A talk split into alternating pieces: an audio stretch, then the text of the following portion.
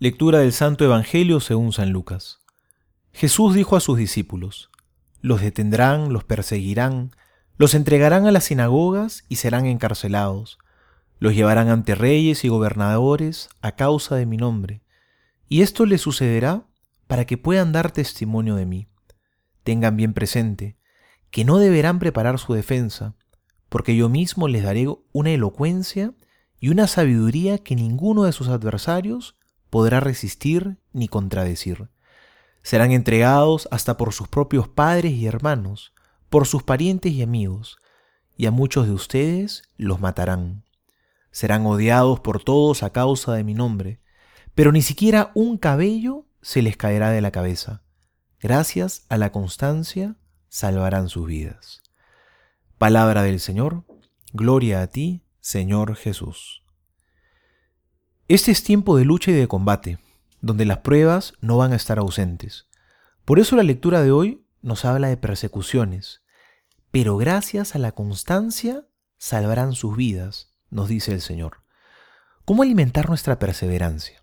Sobre todo cuando estamos en medio de una carrera tan larga, cuando estamos en un camino de largo aliento, que requiere no solamente de un chispazo, de un esfuerzo momentáneo, sino que requiere de nosotros un esfuerzo sostenido, constante, de toda la vida.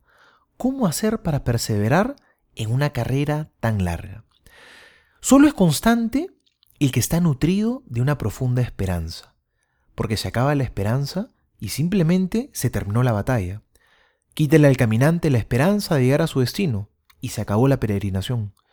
El Señor Jesús es quien nutre nuestra esperanza para poder resistir con paciencia. Porque como dice el Papa Francisco, la esperanza es más que un mero optimismo. No es pensar simplemente que todos los problemas un día se van a arreglar. No. Nuestra esperanza no es simplemente un acontecimiento, es más bien una persona.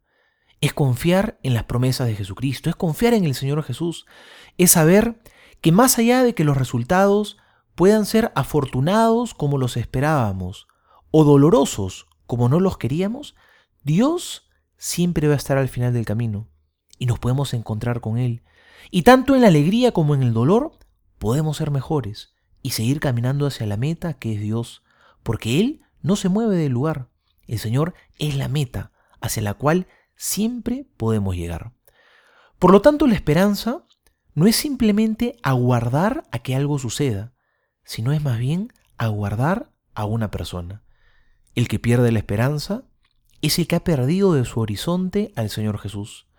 Por lo tanto, nuestra perseverancia, nuestra lucha, no proviene de un mero acto humano de valentía y de coraje, sino que tiene su origen en la fe y se sustenta en la esperanza de Cristo. Si cultivamos la esperanza, podemos perseverar en medio de los combates. Soy el Padre Juan José Paniagua y les doy a todos mi bendición en el nombre del Padre y del Hijo y del Espíritu Santo. Amén.